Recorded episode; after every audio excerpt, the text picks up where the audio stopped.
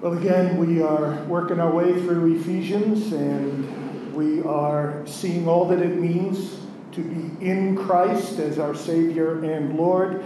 And in chapters 4 through 6 of Ephesians, we are seeing what it is to live the Christian life, to walk in a way, as Paul puts it in chapter 4, that is worthy of the gospel and the calling that we have received. And Paul, in Ephesians 5, the text that was just read to us, he gives us instruction about how to live in marriage relationships and in the home. Last week we began this, and you'll notice that as I'm approaching this text, I'm going to the end and working my way backwards. Last week we looked at Christ and his love relationship with the church. The church is his bride. He will hold us fast.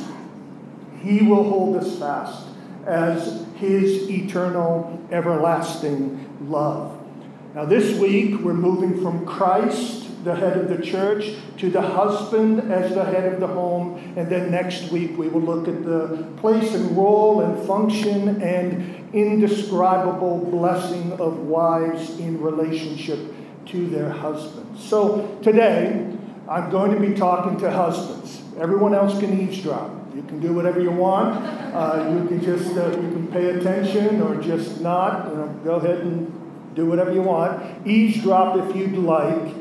I will say to you right from the start that at the end of the day, there is something here for everyone.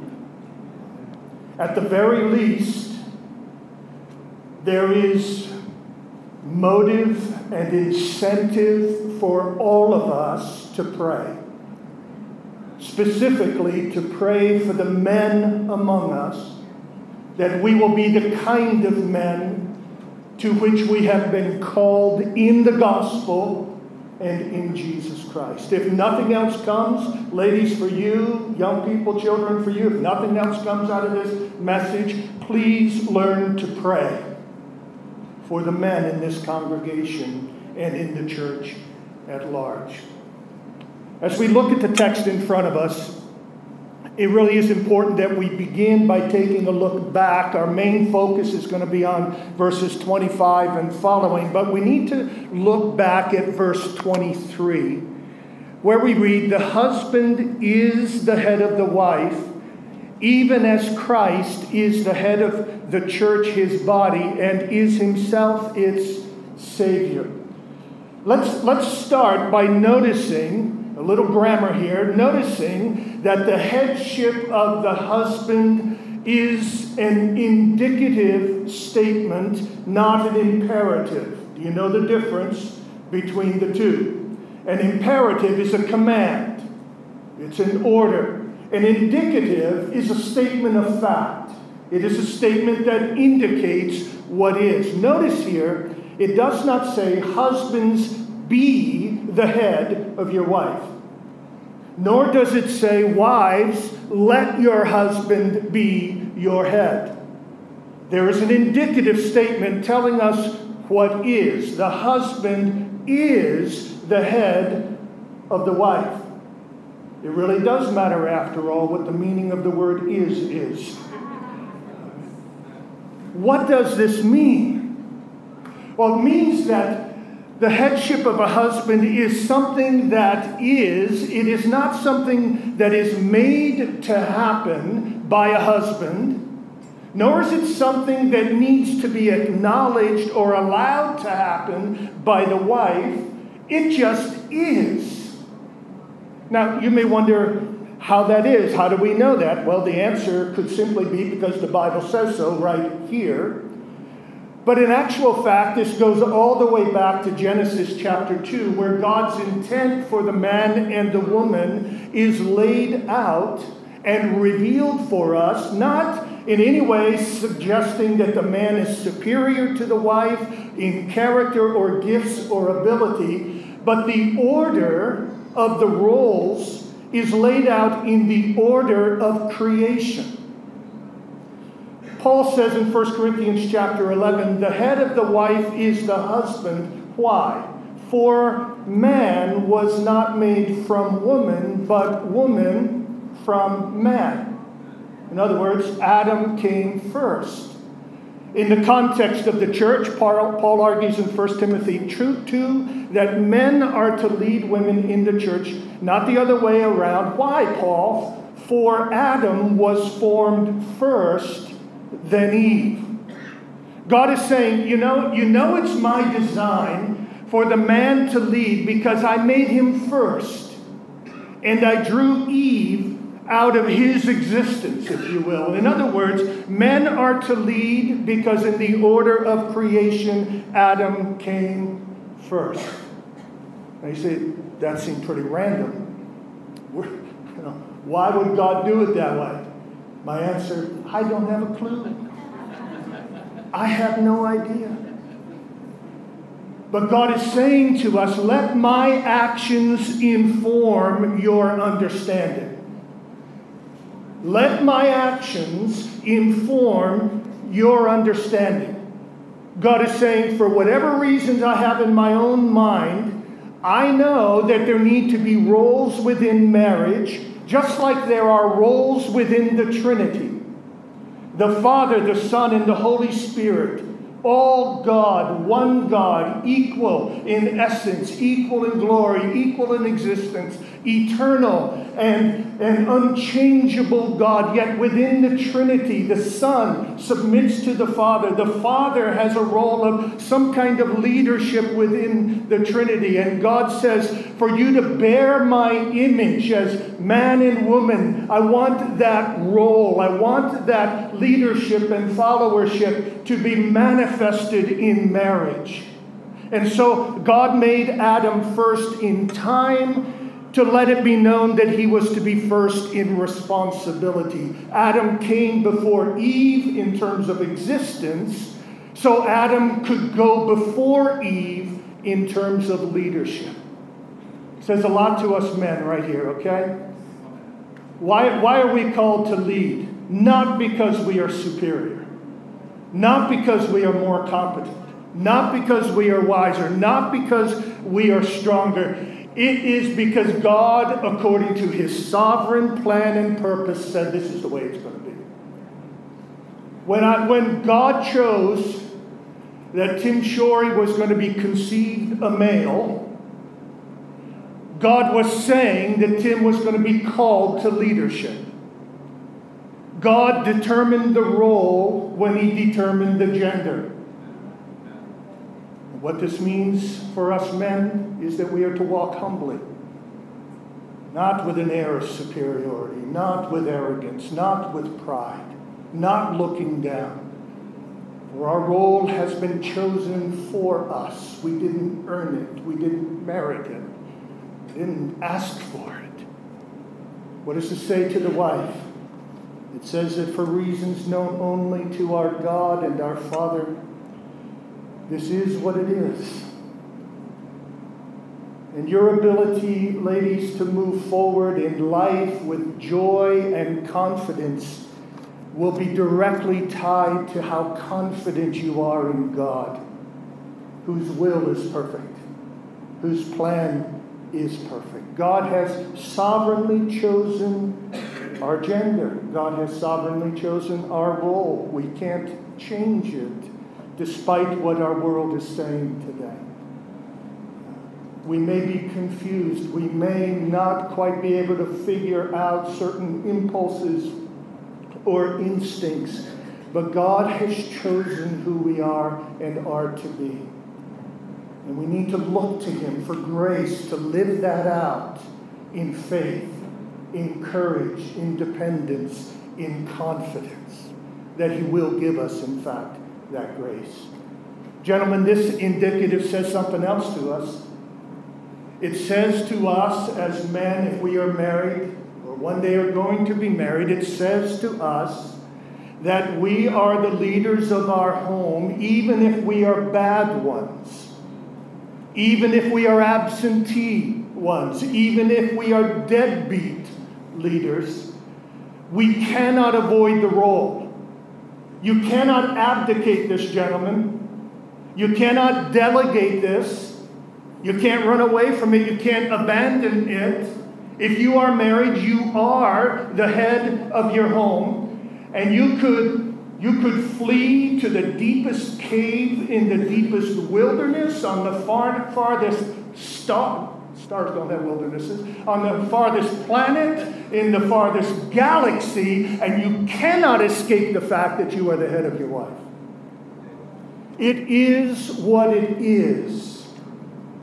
And the neglect of responsibility does not negate the responsibility. A neglect of it doesn't negate it. Gentlemen, one day you and I will give an account to God for how we have led and served as the head of our home. That's all in that one phrase. The husband is the head of the wife. Now, you're saying to me, and I have asked this question many times, all right, what does a good head look like? What does a good head of a home, head of a marriage do? How is a man to live? How is a husband to live? The short answer to this is this. A head of a home, a good one, looks a whole lot like Jesus.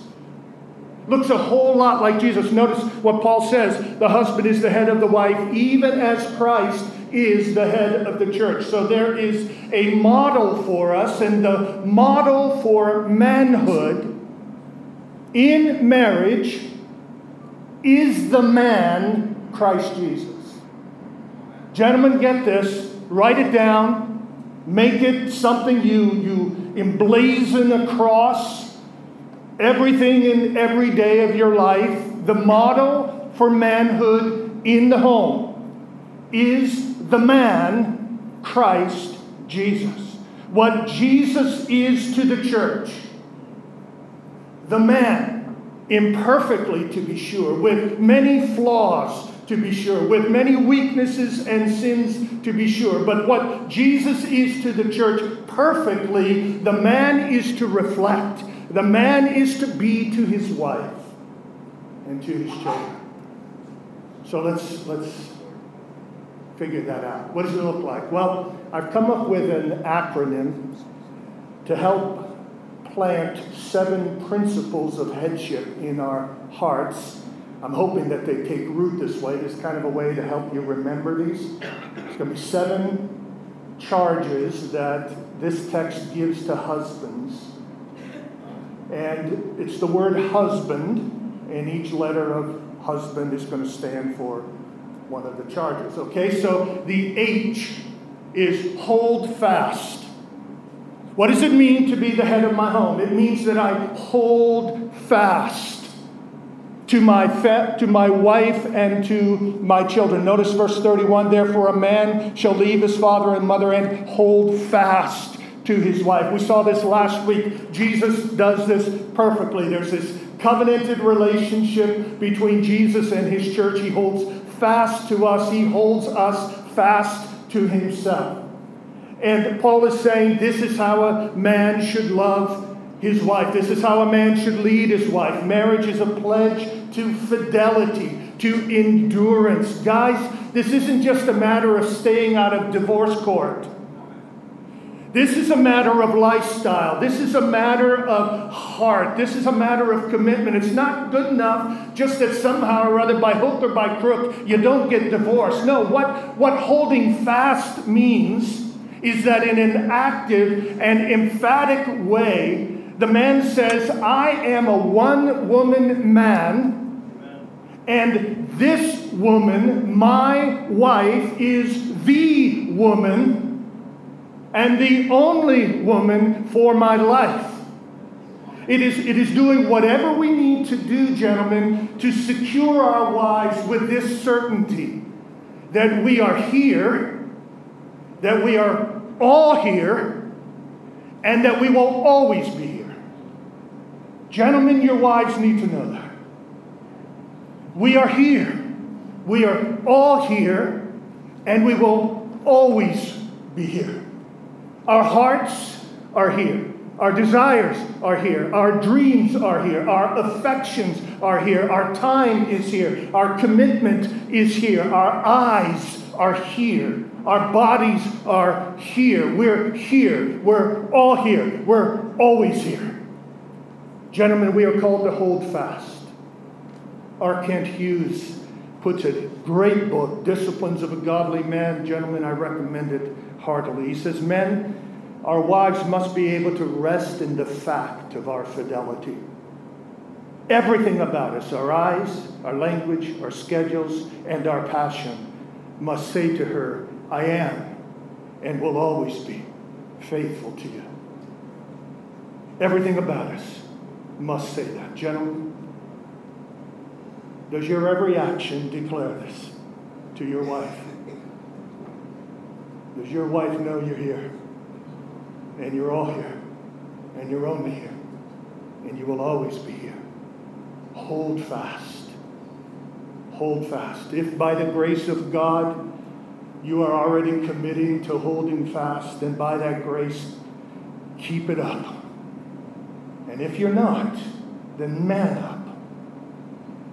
Man up and hold fast. U stands for unify. Unify. We see the emphasis of the text, verse 31. Paul says, the two shall become one flesh. In marriage, two become one. And Paul speaks of this in very, very significant, very strong ways. Look at verse 28. In the same way, husbands should love their wives as their own bodies. He who loves his wife loves himself. What Paul is saying here is that a husband and wife are in fact one. They are one. It's kind of an indicative again, isn't it?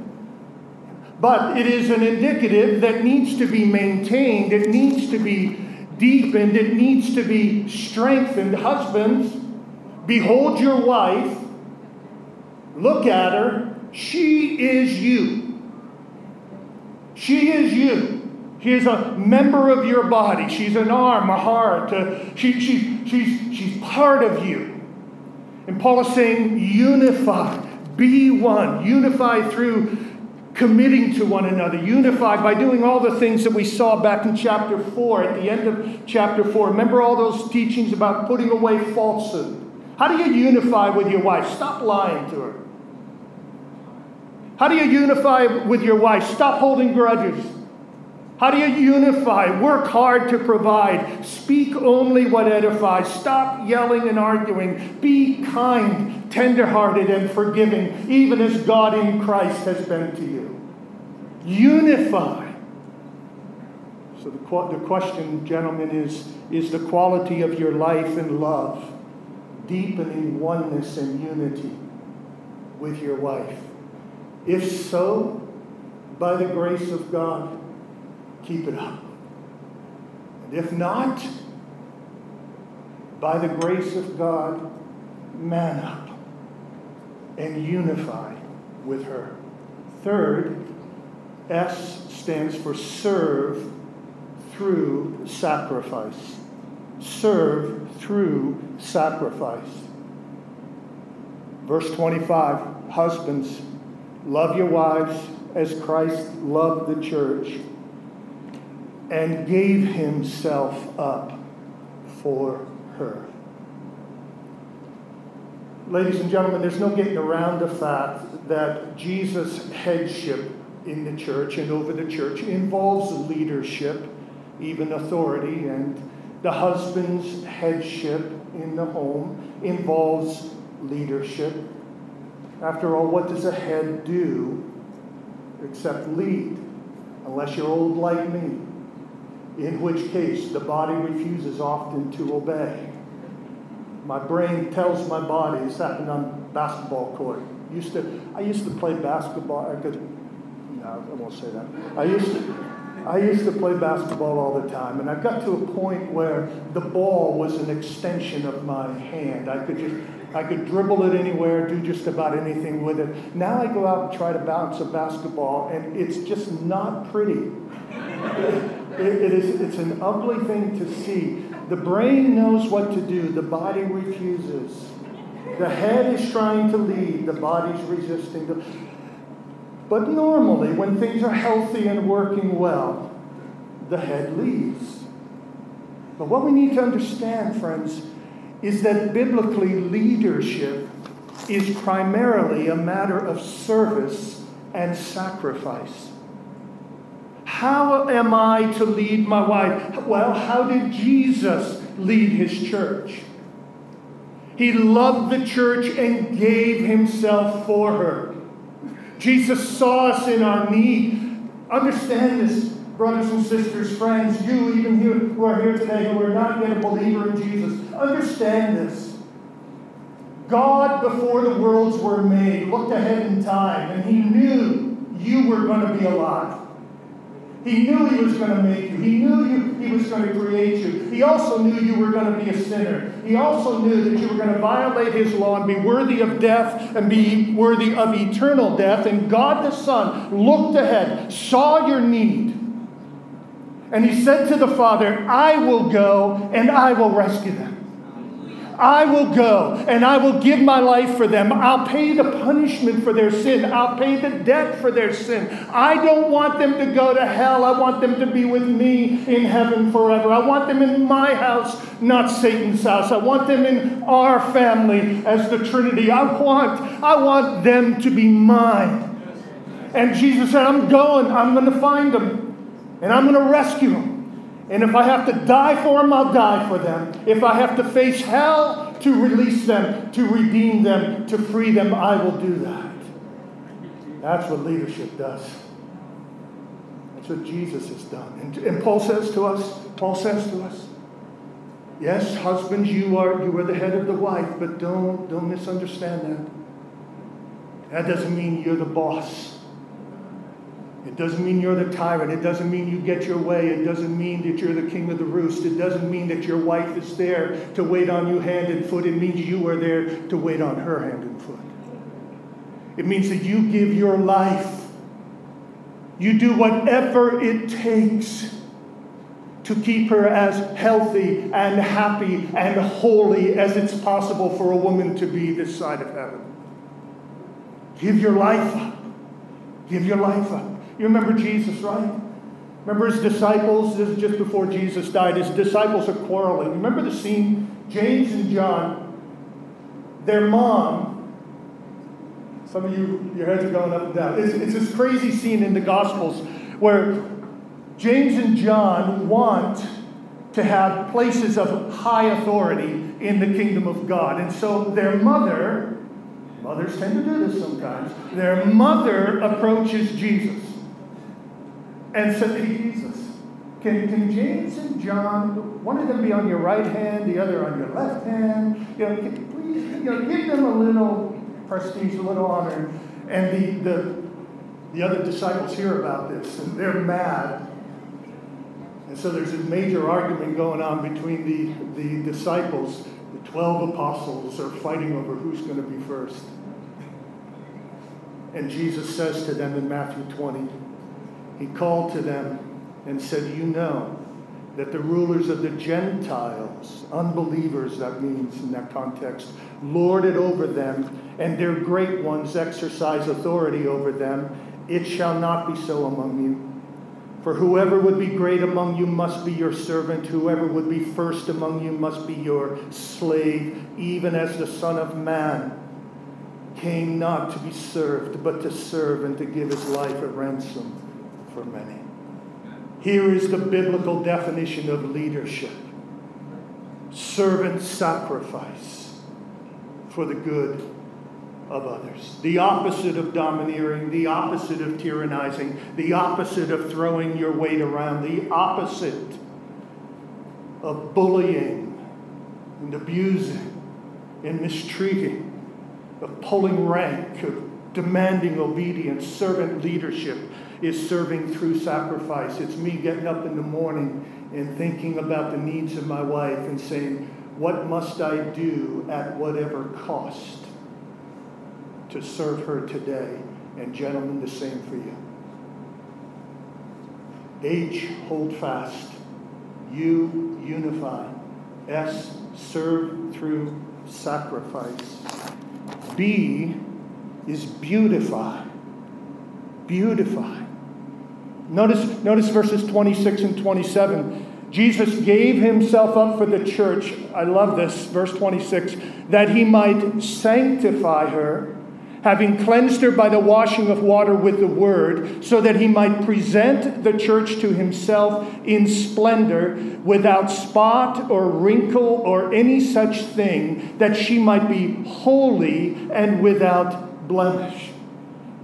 Friends, the language of this text is amazing. It is stunning. Jesus gave himself for us to sanctify us. That means to set us apart from sin and the world for God. Jesus gave himself for us to cleanse us and to wash us. Oh, what wonderful, wonderful thoughts. He is washing. He's washing the shame and the dirt and the grime and the stain and the filth of our sin off of us. It's being washed away. My sin, oh, the bliss of this glorious thought, my sin, not in part but the whole, is nailed to the cross, and I bear it no more. Praise the Lord, oh my soul. He's washing us. And it says, so that he might present us to himself, a glorious bride. The image there is first century language of a wedding. Jesus wants to present us to himself. A bride, he says, in splendor, radiant, without spot, no immoral mark on us at all, without wrinkle. You ever get your clothes out and start getting dressed and put it all on and then look in the mirror and there's this wrinkle. There's no wrinkle in the gown of the bride of Christ on that day. There's no stain. There's no dirt. There's no shame. There's no spot. There's no blot. There's just all purity and all beauty and all splendor and all radiance. That's how Christ loves the church. That's our destiny. You look in the mirror right now, you don't see that, do you? You don't see that, but child of God, that's where it's going. The day is going to come, that day is going to come when we stand before God and we're going to be radiant. We're going to be so radiant, so full of splendor, so full of majesty that I think the angels are going to bow their head just a little bit, because we're going to be higher than the angels as the bride of Christ. The bride of Christ. That's how Christ loves the church. And guys, if we are called to love and lead our wives as Jesus does his bride, then we are called to adorn and beautify the dear wife that he has entrusted to each of us. And since each of our wives, it's true of every wife in this place, husband, since each of our wives is already stunningly beautiful by virtue of the fact that she is made in the image of God, and by virtue of the fact that the grace and love of Christ have already shined into her heart, our job is made a whole lot easier. We don't have to make her beautiful. We just need to enhance her beauty.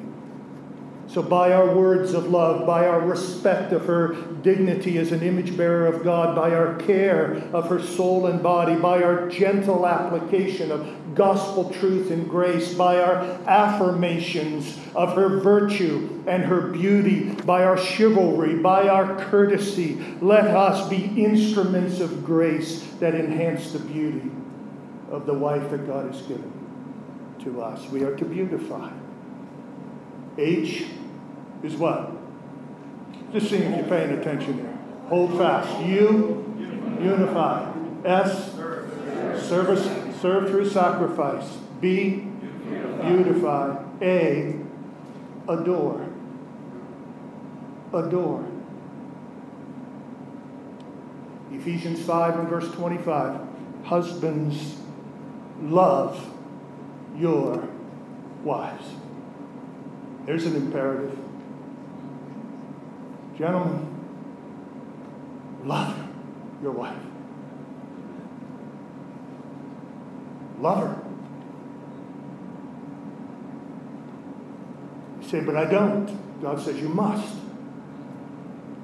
Love your wife. I was reminded this week of something I read probably 25 years ago now, as a counselor speaking with a couple in his office, and the counselor was charging the husband to love his wife as Christ loves the church. And the man responded, you don't know what you're asking. There's no way I can love my wife. I just can't do it. She's a terrible wife. The counselor paused for a moment and replied, well then, if you cannot love her as your wife, will you acknowledge that she is your neighbor? And he said, well, I guess I must. We live in the same house. It's about as neighbor as you can get. The counselor said, well, do you remember that Jesus says we are to love our neighbor? So will you obey the Lord and love your neighbor? To which the man replied heatedly, but you don't understand. She is a witch. She's nagging. She's malicious. She's mean. She's bossy. She's angry. I cannot love her even as my neighbor. So the counselor paused and thought, and then said, well, are you saying that she is your enemy?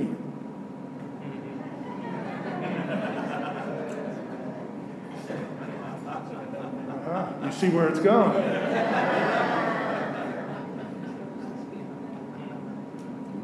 For Jesus said, I say to you, love your enemies. Do good to those who hate you. Bless those who curse you. Pray for those who abuse you. Love your enemies and do good to them. Gentlemen, whether your wife is easy to love or a mere neighbor in the same house or a malicious woman, you are to love her. You cannot escape the imperative. You cannot escape the responsibility. Love your wives. But it's not just love in some general sense. Did you notice verses 28 and 29 when they were read earlier? No one ever hated his own flesh, but nourishes and cherishes it just as Christ does the church. So husbands, we are called to nourish and to cherish our wives. This is why I've chosen the word adore. There's something more in that than just love. There is a cherishing dimension to it. There is a tenderness to it. The word is actually used elsewhere in Scripture of a nursing mom's tender affection for her little infant. And this is saying to us, just pause and think about this, that Jesus nourishes and cherishes the church. Yes. This is how Jesus loves us. You think you're abandoned. We think we're broken. We think we're unloved. We think we're desolate. We think nobody loves us. No, you need to know. We all need to know that Jesus cherishes us. I mean, it's not just tolerance. It's not just acceptance. It's not just that somehow or other he puts up with us. No, when he looks at us, there is love in his eyes. When he looks at us, there is tenderness in his heart. When he looks at us, he says, they're mine. They're mine. You're his. You're his. Men, we are called to such tender devotion and adoring affection of our wives. How tenderly, gentlemen, how tenderly loved does your wife feel? I know questions like this can lead to deep conviction and maybe even condemnation. Don't go to condemnation. Remember the cross. Jesus died for all our failures as husbands. But let it go to conviction. Let it go to conviction. How tenderly loved does your wife feel? How much affection does she sense from you? Do your eyes, your words, your gestures, your touches make her feel adored? If so, by the grace of God, keep it up. And if not, by the grace of God, man up and love your wives. H, hold fast. U, unify. S, serve through sacrifice. B, beautify. A, adore. And now N, nourish. Nourish. Verse 29. No one ever hated his own flesh, but nourishes and cherishes it just as Christ does the church. Gentlemen, you nourish your bodies. You feed your bodies. You take care of your bodies. Your wife is your body. Nourish her. Feed her. Feed her physically, feed her spiritually, feed her emotionally, so that she, once you have, or as you are nourishing, she will be flourishing, as I heard somebody put it recently. So that as you are nourishing, she will be flourishing. You say, well, how do I nourish her? Well, there's many parts to this, but the spiritual part of it is through the Word of God. Notice verse 26. That he might sanctify her, having cleansed her by the washing of water with the Word. We should nourish our wives with the Word of God. Like a man nourishes his own body, his role is to nourish his wife's body and spirit with the Word of God through affirmation, conversation, instruction. Every husband should be committed to nourishing his wife's faith and his wife's heart and her spirit, to feed her potential so that she becomes all the woman of God that God intended her to be. This doesn't mean, guys, you walk around the house preaching all the time. This doesn't mean that you beat down your wife with declarations from on high. That's not the word that's in view here. We nourish our wives, by leading them to pastures of truth. We nourish our wives by making sure they have time for personal devotions and quiet time with God. We nourish our wives with the Word by making sure that Sunday worship is a priority so that we can hear the Word of God. I wonder, men, who is the leader in getting to church on Sunday? Who is the one actively nourishing through the ministry of the Word and the fellowship of the church? It should be you, gentlemen. Nourish with the Word. Nourish them with the Word by reviewing sermons and Bible studies to make sure that your wife and your children are benefiting from the ministry of the Word. Nourish them with the Word by encouraging gospel-rich music in your home. Nourish them by sharing what God is teaching you and nourishing you with. Nourish them with the Word by making sure the Word of God guides and governs your home. Making sure you're the one giving spiritual direction to your home. When you look at your wife and you're saying, yeah, but she's so much better of a Christian than I am. She is so much more mature than I am. She even knows the Bible much more than I do. That doesn't mean you can't lead. You can still nourish with the Word. And you can still initiate in home and family times where you are sitting together and feeding on Christ. Feeding on the Word. Paul says to us we are to nourish our wives with the Word of God. U is unify, S is serve through sacrifice, B is beautify, A is adore, N is nourish, and D is defend and deliver. Defend and deliver. In verse 23, the husband is the head of the wife, even as Christ is the head of the church, his body, and is himself its Savior. Jesus is our Savior, our defender, and our deliverer. He is our rescuer. And this suggests that as he does this as the head of the church, there is a way in which we are to do that for our wives, as head of our wife and of our home. Not the same way he did. You could never do that. You can't give your life as a ransom for her to rescue her from hell. You can't change her heart. You can't do what the Spirit of God has done in her. There is a world of salvation that belongs to God alone. But there are secondary roles that different people play in the working out of God's deliverance. And husbands, we are called to defend and deliver. We are to protect wife and family from whatever spiritual or physical harm may come their way. Throughout the Scriptures, men are clearly seen as those whose responsibility it is to defend and to deliver. And I don't want to offend any of the women here this morning by suggesting that women are incapable of defending and delivering.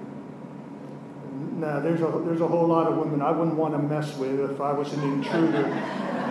If I was an intruder in their home, I mean, no, it's not that at all. What I'm saying is that while a wife and a mom can and often will defend and deliver, the man must. The man must. And I will say this, addressing, I was going to say a crisis in our times, but it's always been a crisis. This is why verbal and physical abuse of wife and children is such a great evil. A man is never so unmanly as when he is attacking a woman or a child. We were made as men to defend and to deliver. And when instead of defending and delivering, we are attacking and assaulting and abusing, it is a great evil toward that woman, and it's a radical denial of our manhood. We are wimps. We are weak. Gentlemen, if any part of that, verbally or physically, is a part of your life, be done with it. You're not a man when you're yelling at your wife. You're not a man when you're abusing your wife. You're not a man when you're mistreating your children. That's as unmanly as it gets. Oh, it is a despicable thing. It's had nothing to do with it, gentlemen. Nothing to do with it. We are meant to defend and deliver. Defend and deliver. We are not meant to accuse or to blame. How many men wimp out by blaming their wives for all the problems in their marriage? Enough already. Be a man. Man up. Own responsibility. Take initiative. Take the lead. Defend and deliver. Defend and deliver. Shows up at every level. Physically, guys, walk between your wife and the oncoming traffic. Go first into the dark places. Hold them fast when in fear. Shelter and shield. Get your fist ready when danger lurks. And if need be, when hell or hellions come near, don't be afraid to use your fists. It's so much more than physical, it's spiritual. Our wives and our children are surrounded by spiritual perils and dangers and temptations every day of their lives. Be alert to it. Be on guard for it. Protect them. Shield them. Perhaps above everything else, be a man of prayer. I'm taken by the image of the Old Testament of those who stood in the gap. You know that phrase? There's a wall around the city, and the wall has a gap in it. And the enemy is threatening to come in. But then there are men who stand in the gap so as to protect those on the inside from those on the outside. We stand in the gap, gentlemen, when we are men of prayer. And I think about my own life. This is where I so often feel most the failure, most the man of weakness. Oh, Lord, give me grace to pray more for my wife and for my children, to stand in the gap, to lift them up before God. There are so many times when I need to kick myself and I need to grab myself by the collar. You would think this would be instinctive and easy and joyful and wonderful to pray for my family, but I have to grab myself and say, Tim, pray.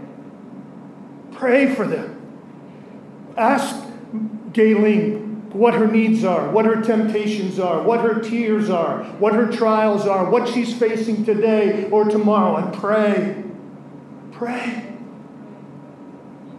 I imagine many of you men feel the same way. You just feel a weakling in prayer. But we need to defend, and we need to deliver. Hold fast, unify, serve through sacrifice, beautify, adore, nourish, defend, and deliver. This is headship as defined by Jesus. This is all that he has been for us in the gospel. And now you understand, right, why I said at the beginning, this message will inform you ladies how to pray.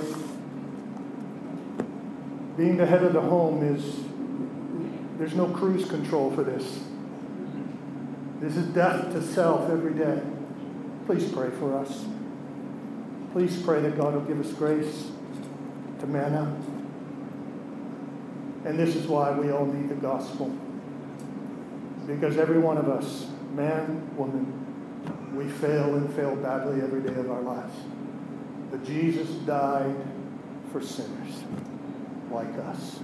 So let us look to him and trust him and be bold and confident in him. For he is restoring our families. Part of his redemption is not just delivering us from hell, but reconciling us to one another for his glory. So to his glory, let's hear his word. Amen.